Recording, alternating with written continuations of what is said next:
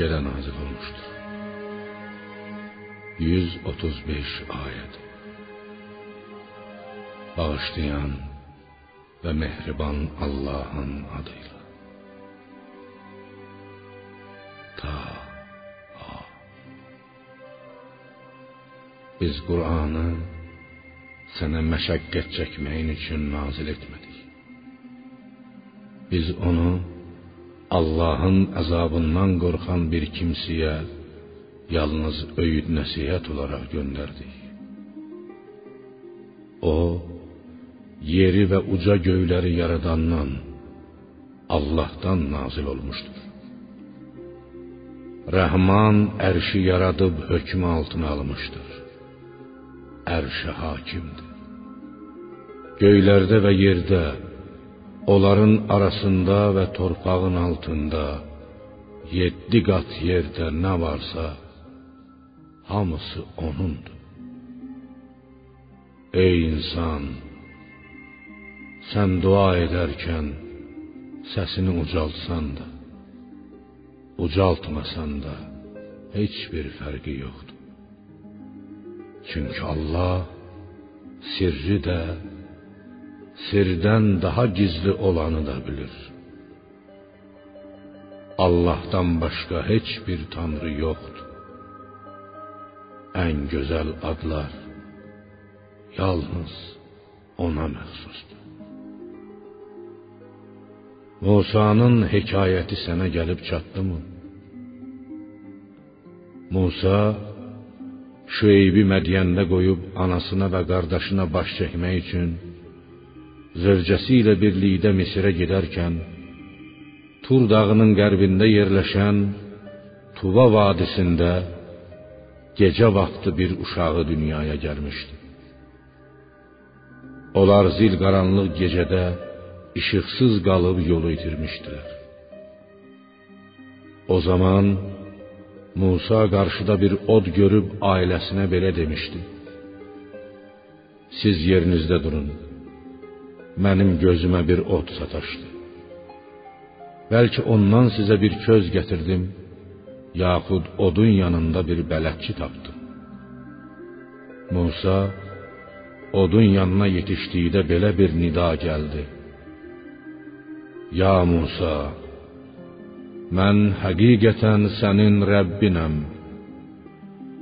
Nələynini çıxart, çünki sən müqəddəs vadidə, tuvadasan. Mən səni peyğəmbər seçdim. Sənə vəhy yolunanı dinlə. Mən həqiqətən Allaham. Məndən başqa heç bir tanrı yoxdur. Mənə ibadət et və məni anmaq üçün namaz qıl. O saat qiyamət saatı mütləq gələcəkdir. Mənim onu az qala açmağım gəlir ki, hər kəs etdiyi əməlin əvəzini, mükafatını yaxud cəzasını alsın. Ehtiyatlı ol ki, qiyaməti danıb nəfsinin istəklərinə uyan bir kəs səni ona inanmaqdan yayındırmasın, yoxsa məhv olarsan. Ya Musa, sağ əlindəki nədir? Musa dedi: O mənim əsamdır. Ona söykənir, onunla qoyunlarıma xəzəl silkələyirəm. O başqa işlərdə də karıma gəlir. Allah buyurdu: Ya Musa, onu əsanı yerə at. Musa əsanı yerə atan kimi o dərhal bir ilan olub sürətlə sürünməyə başladı. Allah buyurdu: Tut onu, qorxma. Biz onu qaytarıb əvvəlki şəklinə salacağıq. Əlini qoltuğunun altına qoy ki, əlin oradan sənin peyğəmbərliyinin həqiqiliyinə dəlalət edən başqa bir möcüzə olaraq eyibsiz, qüsursuz, ağappaq çıxsın. günəş şüası kimi göz qamaşdırıcı şəfəq saçsın. Və biz də bununla sənə ən böyük möcüzələrimizdən bir neçəsini göstərək. Ya Musa, bu möcüzələrlə bir peyğəmbər kimi Fironun yanına get. O həqiqətən azğınlaşıb həddini aşmışdır. Allahlıq iddiasına düşmüşdür. Musa dedi: Ey Rəbbim, peyğəmbərliyi yerinə yetirməyə qadir olmaq, Fironla danışmağa cürət etmək və bu yolda bütün məşəqqətlərə tab gətirə bilmək üçün köksümü açıb genişlət. İşimi yüngülləşdir. Dilimdəki düyünü aç ki, sözümü yaxşı anlasınlar. Və mənə öz ailəmdən bir vəzir, köməkçi ver. Qardaşım Harunu. Onunla arxamı möhkəmləndir. Onu işimə ortaq et. Ona da peyğəmbərlik ver ki, səni çox təqdis edib şəninə təriflər deyək. Və səni çox zikr edək, daim yada salıb şükrü səna edək. Sən şübhəsiz ki, bizi görürsən. Allah buyurdu: Dilədiyin sənə verildi, ya Musa. Sənə bundan əvvəl də bir dəfə nemət bəxş etmişdik. Anana vəhy olunacaq şeyi vəhy etdiyimiz zaman. O zaman ki, mən anana buyurmuşdum. Musanı bir sandığa qoyub çaya at. Qoy çay onu sahilə çıxartsın və mənə də ona da düşmən olan birisi Firon onu sudan tapıb götürsün. Ya Musa, gözümün qabağında boya başa çatdırılasan deyə öz tərəfimdən insanların ürəklərində sənə bir sevgi yaratdım. Mərhəmət nəzərim heç vaxt üstündən əski olmadı. Elə etdim ki, Firon özü, arvadı Asiyə və ətrafındakıların hamısı səni sevdi.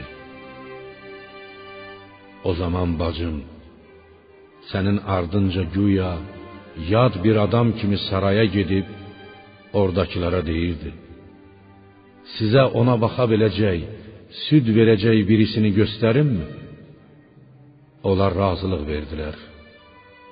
Anan saraya gəldi. Artıq salamat qalmağına görə gözü aydın olsun və kədərlənməsin deyə səni anana qaytardıq.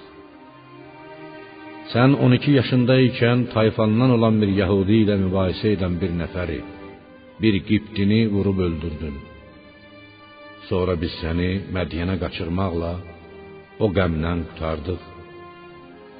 Biz səni bir çox sınaqlardan keçirtdik.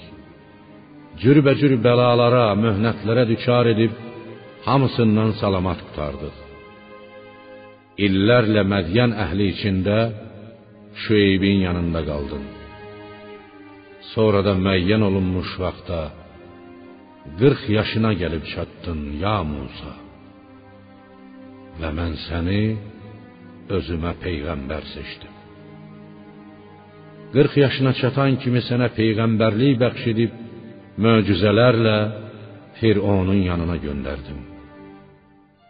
Sən və qardaşın möcüzələrimlə gedin və məni zikr etməkdə zəiflik göstərməyin.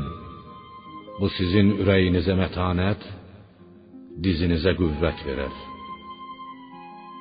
Fironun yanına yollanın. O Allahlıq iddiasına düşməklə həqiqətən azğınlaşıb həddini aşmışdır. Onunla yumşaq danışın. Bəlkə öyüd nəsihət qəbul etsin, yaxud Rəbbindən qorxsun. Onlar: "Ey Rəbbimiz, Fironun möcüzə göstərməyimizi hövsələsi çatmayıb bizə şiddətli cəza verməsindən və ya azğınlaşaraq həddini aşmasından, dikbaşlıq etməsindən qorxuruq dedilər. Allah buyurdu: Qorxmayın. mən də sizinləyəm. Hər şeyi eşidirəm və görürəm. Onun yanına gedib deyin: Biz ikimiz də sənin Rəbbinin peyğəmbəriyik. İsrail oğullarını bizimlə göndər. Şama getməklərinə mane olma və onlara işgəncə vermə. Biz sənin yanına Rəbbindən dəlillə, möcüzə ilə gəlmişik. Haqq yolu tutub gedənlərə salam olsun. Bizə vəhy olundu ki, Allahın vəhdaniyyətini və ayələrini, qiyaməti və peyğəmbərləri yalan hesab edənləri və haqdan üz döndərənləri axirətdə əzab gözləyir. Firon Elə Rəbbiniz kimdir ya Musa deyə soruşdu. Musa belə cavab verdi: Rəbbimiz hər şeyə öz xilqətini verən, sonra da ona doğru yol göstərəndir. Firon soruşdu: Bəs əvvəlki nəsillərin halı necədir? Musa belə cavab verdi: Onlara dair bilik yalnız Rəbbimin dərgahında olan bir kitabdadır. Lövh-i məhfuzdadır. Rəbbim heç bir şeydə xəta etməz və heç bir şeyi unutmaz. O, böyük Allah ki, yer üzünü sizin üçün döşəmiş, döşək etmiş, orada sizin üçün yollar salmış, göydən yağmur yağdırmışdır. Biz o yağmurla növbə-növ bitkilərdən cütlər yetişdirmişik. Onlardan nuşcanlıqla yeyin, həm də heyvanlarınızı otarın. Həqiqətən bunda gördüyümüz bu işlərdə ağıl sahibləri üçün Allahın vəhdaniyyətinə, qüdrətinə dəlalət edən əlamətlər vardır. Sizi ulu babanız Adəmi də ondan, o torpaqdan yaratdı. Sizi öləndən sonra da ora qaytaracaq və qiyamət günü bir daha oradan dirildib çıxardacağıq.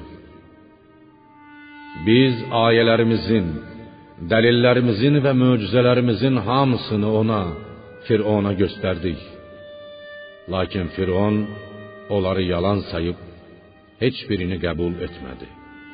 Firon dedi: "Ya Musa, sən sehrinlə bizi öz torpağımızdan, Misirdən qovub çıxartmağa gəlmisən? Elə də biz sənə eyni ilə onun kimi bir sehr göstərəcəyik. Bizimlə öz aranda bir vaxt təyin et. Nə biz, nə də sən vədimizə xilaf çıxmayaq. Bu ikimizə də əlverişli bir yerdə olsun. Görək kim kimə qalib gələcək. Musa dedi: Sizə verilən vədə sizin bayram gününüz və cemaatın bir yerə toplaşacağı günorta vaxtıdır. Bu söhbətdən sonra Firon dönüb getdi. Nəhayət bütün hiylə və sehr vasitələrini, sehirbazlarını yığıb vəd olunmuş vaxtda həmin yerə gəldi. Musa onlara, sehirbazlara dedi: Ay yazıqlar, vay sizin halınıza!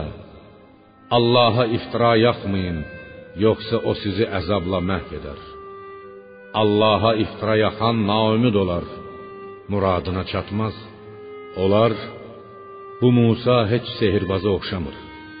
Əgər qalib gəlsək heç, yox əgər qalib gələ bilməsək, ona iman gətirərik deyə öz aralarında öz işləri barədə mübahisə edir və xəlvətcə pıçıldaşırdılar.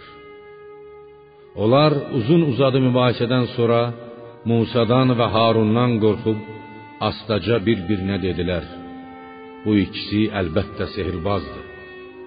Onlar öz sehirləri ilə sizi yurdunuzdan qovub çıxartmaq və sizin ən gözəl dininizi, məzhəbinizi yox etmək, əyan əşrəfinizi öz tərəflərinə çəkmək istəyirlər. Ona görə də bütün hilə, sehr vasitələrinizi toplayın. Sonra da meydana səp-səp gəlin. Bu gün qalib gələn nicat tapacaqdır. Mətləbinə yetişəcəkdir. Onlar dedilər: Ya Musa, özün seç. Ya sən əvvəlcə əsanı yerə tulla, ya da biz birinci tullayaq. O, Musa dedi: Xeyr, əvvəlcə siz tullayın. Sehirbazlar əllərindəkini yerə atan kimi onların sehri üzündən birdən Musaya elə gəldi ki, onların ipləri və dəyənəkləri hərəkətə gəlib ilan kimi qarnı üstə sürünür. Musanın canına qorxu düşdü. O qorxdu ki, cemaat sehrlə möcüzə arasında fərq qoya bilməyib iman gətirməsin. Biz ona belə buyurduq: Qorxma, üstün gələcək mütləq sənsən. Sağ əlindəki əsanı yerə tulla. Onların düzüb qoşduqlarını, bütün kəndirləri və dəyənəkləri bir anda udsun. Onların düzəltdikləri sehirbaz hiləsindən, əfsundan başqa bir şey deyildir. Sehirbaz isə hara gedirsə getsin, mətləbinə çatmaz. Musa əsasını yerə atan kimi o bir əjdahaya dönüb sehirbazların iplərini, kəndirlərini və dəyənəklərini yerli dibli uddu. Nəhayət sehirbazlar biz Harunun və Musanın Rəbbinə, Rəbbül aləminə iman gətirdik deyə səcdiyə qapandılar. O, Firon dedi: Mən sizə izin verməmişdən əvvəl siz ona iman gətirdiniz. Çünki o həqiqətdə sizə sehr öyrədən böyüyünüzdür. Heç eybi yoxdur. Mən də sizin əl ayağınızı çarpaz kəstirib xurma ağaclarının kötüklərindən asacağam. Onda hansımızın mən Fironun yoxsa Musanın Allahının əzabının daha şiddətli və daha sürəkli olduğunu biləcəksiniz.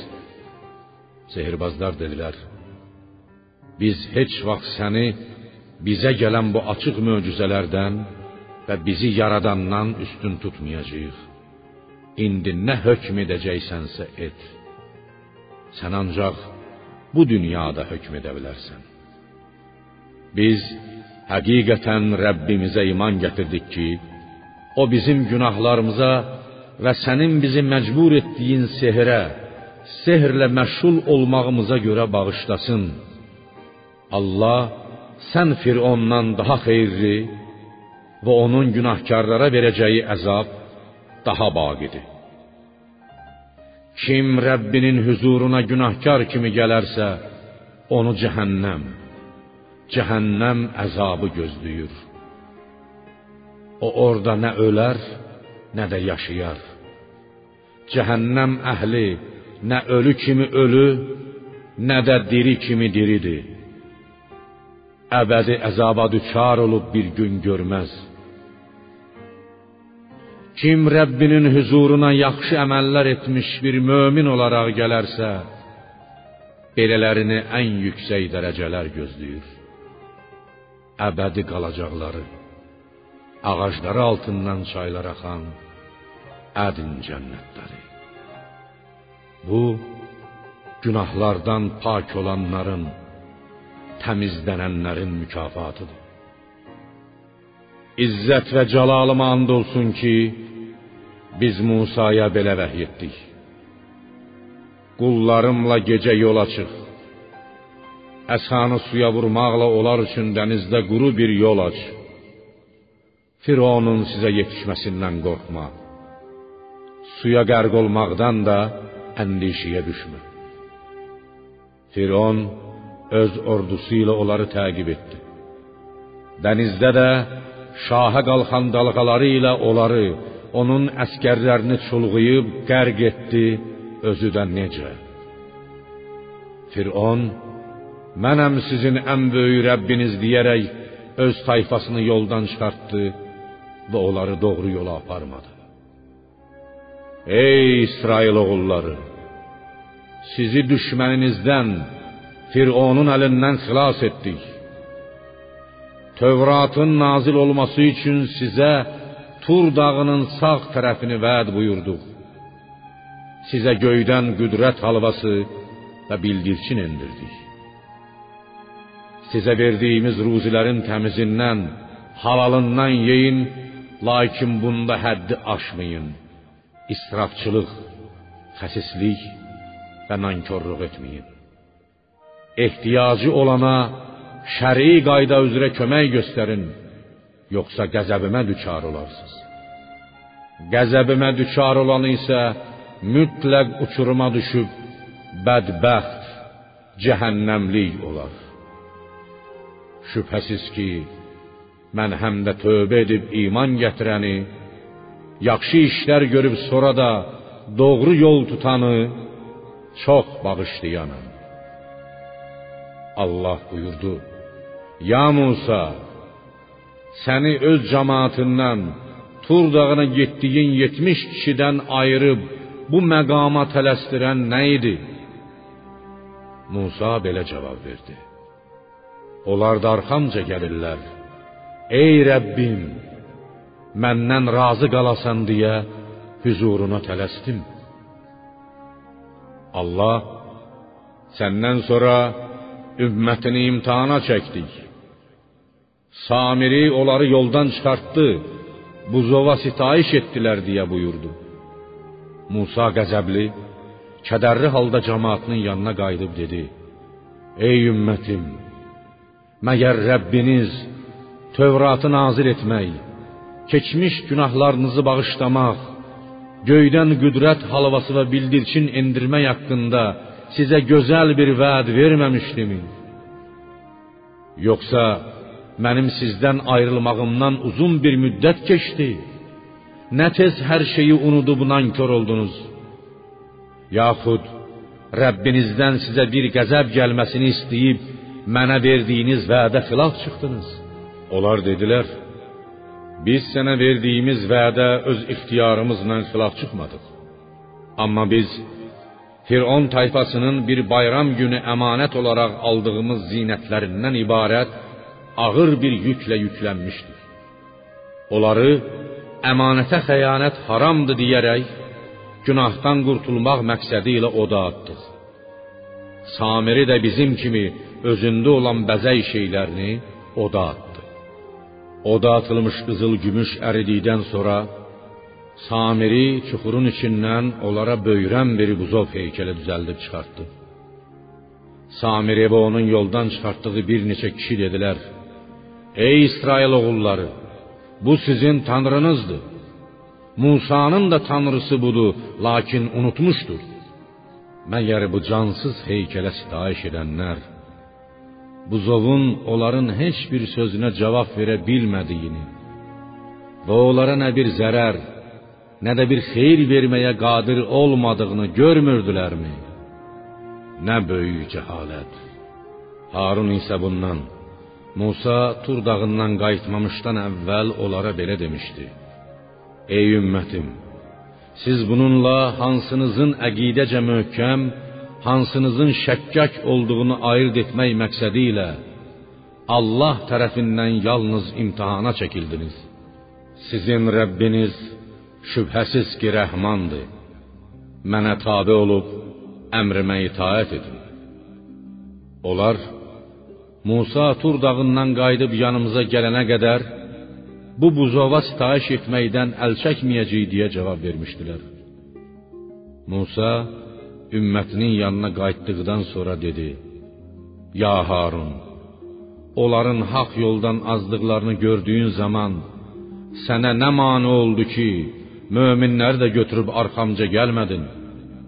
Mənə bu barədə heç bir xəbər vermədin, yaxud mənim yolumla gedərək bütə tapınanları danlayıb onlara qarşı hiddətlənmədin? Əmrimə asim oldun. Allahdan başqasına ibadət edənlərlə bir yerdə yaşamağı özünə nə cür rəva bildin? Harun belə cavab verdi: Ey anam oğlu, saçımdan saqqalımdan tutma. Doğrusu sənin İsrail oğulları arasına ayrılıq saldın. Sözümə baxmadın deyəcəyindən qorxdum. Musa: Ey Samiri, sənin bu pis, əcaib işi görməkdə məqsədin nə idi deyə soruşdu. Samiri belə cavab verdi: Mən İsrail oğullarının görmədiklərini Cəbraili gördüm. Yaxud bilmədiklərini bildim. Mən o rəsulun Allah elçisinin ləpirindən Cəbrailin atının ayağı dəydiyi yerdən bir ovuc torpaq götürdüm və onu çaladakı od içində əriyən bəzək şeylərinə atdım. O da dönüb böyrən bir buzov oldu. Beləcə öz nəfsim məni bu işə sövq etdi. Nəfsim bu işi mənə xoş göstərdi, mən də ona uydum. Musa dedi: Çıx get burdan. Həyatım boyu cəza olaraq bir kəs mənə toxunmasın, mən də bir kəsə toxunmayım deməli olacaqsan. Heç kəs səni dindirməyəcək, süfrəsinə buraxmayacaq, səninlə alış-veriş etməyəcək. Heç kəslə ünsiyyət etməyib tamamilə təcrid olunmuş bir vəziyyətdə yaşayacaqsan. Dəhşət səni bürüyəcək. Hələ səni əsla qaçıb canını qutara bilməyəcəyin daha bir vaxt qiyamət günü gözləyir. İndi tapınıb durduğun tanrına, bütünə bax. Biz onu yandıracaq, sonra da külünü dənizə atacağıq. Sizin tanrınız ancaq o Allahdır ki, ondan başqa heç bir tanrı yoxdur. O elm öz əzəli elmi ilə hər şeyi ehtiva etmişdir. Ya Muhammed, keçmişin xəbərlərinin, olub keçənlərin bir qismini sənə belə nəql edirik.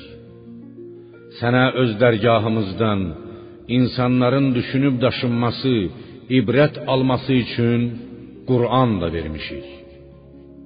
Hər kəs ondan üz döndərsə, şübhəsiz ki, qiyamət günü ağır bir günaha yüklənəcəkdir. Belələri o günah yükünün altında yükü ilə birlikdə cəhənnəm əzabında əbədi qalacaqlar.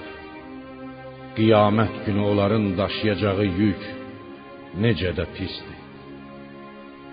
Surun ikinci dəfə çalınacağı və günahkarları qorxudan yaxud susuzluqdan gözləri göm-göy göyərmiş və ya gözləri kör olmuş, üzləri qapqara qaralmış halda məhşərə gətirəcəyimiz gün onlar öz aralarında pıçıldaşıb bir-birinə dünyada cəmi 10 gün qaldınız deyəcəklər. Biz onların nə danışacaqlarını da yaxşı bilirik. Onların ən ağıllısı dünyada cəmisi bir gün qaldınız deyəcək. Ya Muhammed, səndən dağlar, qiyamət günü dağların nə cür olacağı haqqında soruşarlar. De, Rəbbim onları oxalayıb havaya sovuracaq. Dümdüz, hamar bir yer edəcək. Heç bir şey bitməyən qupquru torpaq halına salacaq. Və sən orada heç bir eniş yoxuş, əyrilik, kələ-kötürlülük görməyəcəksən. O gün insanlar qəbirlərindən qalxıb heç bir başqa tərəfə meyl etmədən carçının hamını məhşərə çağıran İsrafilin ardınca gedəcəklər. Rəhmanın əzəməti, heybəti qarşısında səslər kəsiləcək, yalnız pıçıltı eşidəcəksən.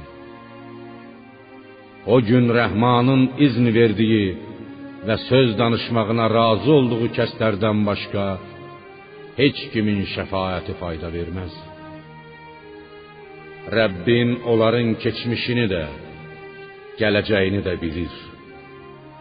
Allah insanların nə etdiklərini, nə edəcəklərini, qazanacaqları savabları və günahları, dünyada və axirətdə aqibətlərinin necə olacağını öz əzəli elmi ilə bilir.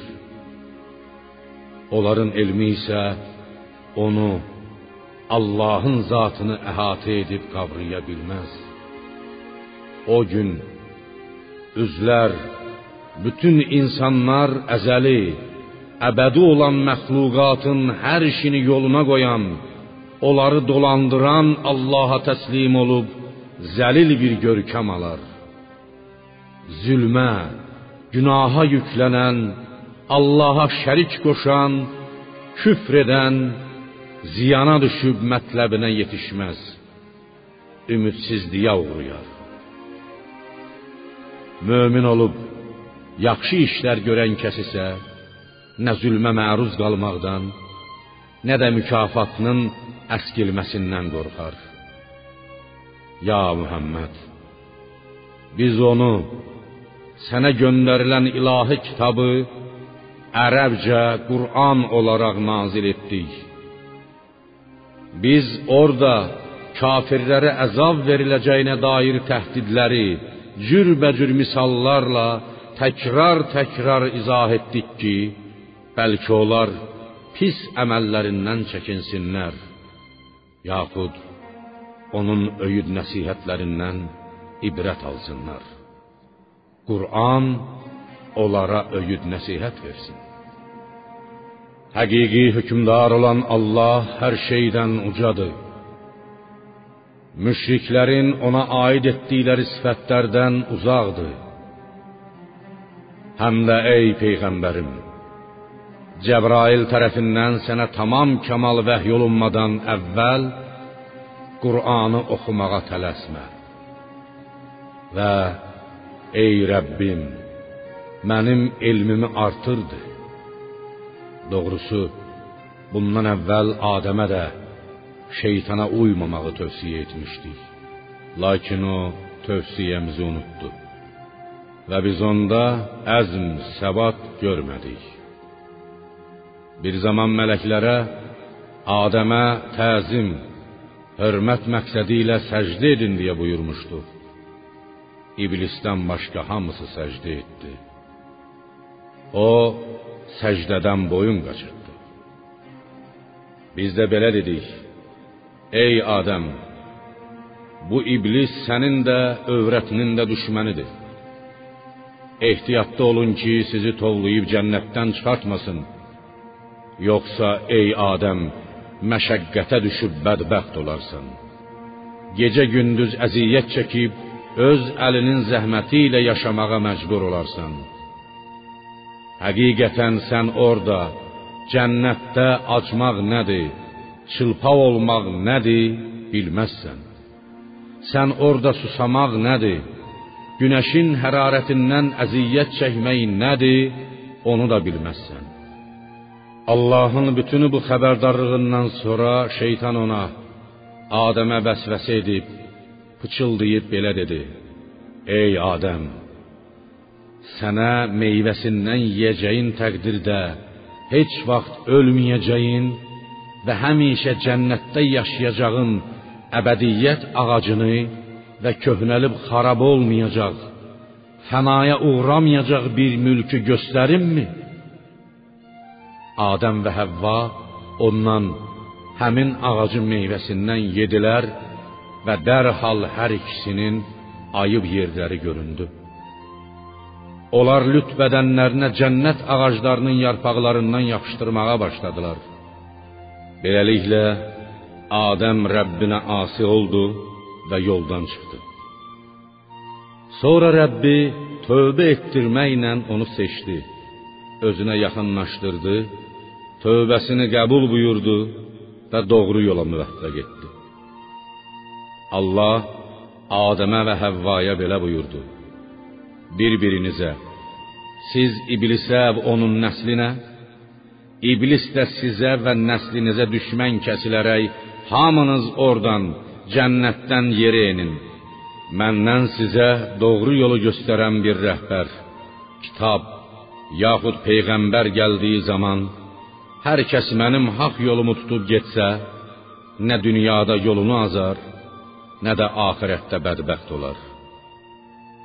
Hər kəs mənim öyüd nəsihətimdən, Qur'andan üz döndərsə, güzaranı daralar, yaxud qəbir evində şiddətli əzaba düçar olar və biz qiyamət günü onu məhşərə kör olaraq gətirərik.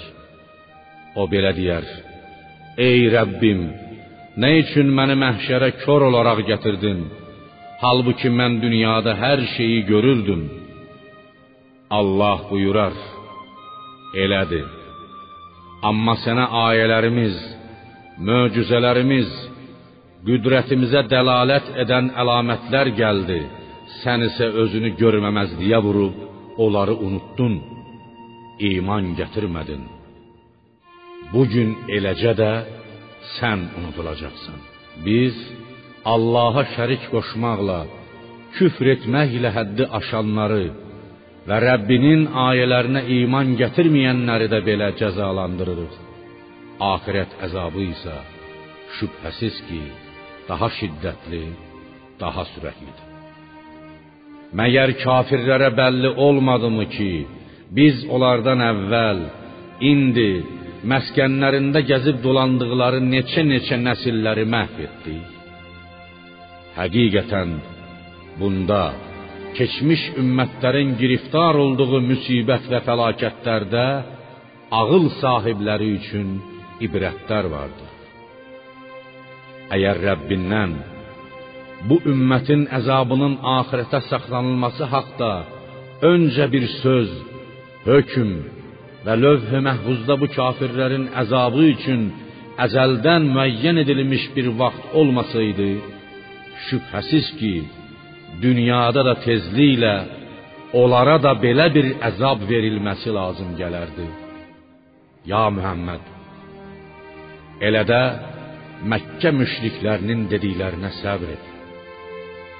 Günəş doğmamışdan və batmamışdan əvvəl Rəbbinə şükr edib şəninə təriflərdi. Sübh və əsr namazlarını qıl. Gecənin bir vədəsində, axşam və gecə saatlarında və günorta radələrində də Rəbbini öyüb təqdis et. Şam, gecə və günorta namazlarını qıl ki, bunun müqabilində Allahın səni böyük savaba, yüksək dərəcələrə, yaxud ümmətin üçün şəfaətə nail etməsindən razı, xoşhal olasan. Kafirlərin bəzi zümrələrini sınamaq üçün onlara dünya həyatının zinəti olaraq verdiyimiz mal dövlətə rəğbət gözü ilə baxma. Gözünü dikmə. Rəbbinin ruzusu bərəkəti həm daha xeyirli, həm də daha baqidir, sürəklidir, əbədidir. Əhlinə, əhl-i beytə və ümmətinə namaz qılmağı əmr et. Özü də ona namaza səbrlə davam et, yaxud məişət çətinliklərinə döz. Biz səndən ruzi istəmirik. Əksinə, sənə ruzi verən bizik. Gözəl aqibət təqva sahiblərinindir. Müttəqilərindir. Kafirlər dedilər: "Nə üçün o Muhammed Rəbbindən bizə həqiqi peyğəmbər olmasına dəlalət edən bir möcüzə gətirmir? Məgər Quranda onlara əvvəlki ilahi kitablarda keçmiş ümmətlərin həyatına, küfrləri üzündən düçar olduqları müsibətlərə dair olanların bəyanı, yaxud açıq-aşkar dəlili gəlmədimi? Əgər biz onları Məkkə müşriklərini bundan peyğəmbər və Qur'an gəlməzdən əvvəl əzabla məhv etsəydik, qiyamət günü mütləq belə deyəcəkdilər: Ey Rəbbimiz, nə üçün zəlil və rüsvay olmazdan əvvəl bizə bir peyğəmbər göndərmədin ki, sənin ayələrinə, hökmlərinə tabe olaydıq? Ya Muhammed, de, hamı axirət gözləməkdədir. Siz də gözləyin. Qiyamət günü doğru yol sahiblərinin kimlər, biz yoxsa siz olduğunu və kimin haqq yolunu tapdığını, hidayətə yetişdiyini biləcəksiniz.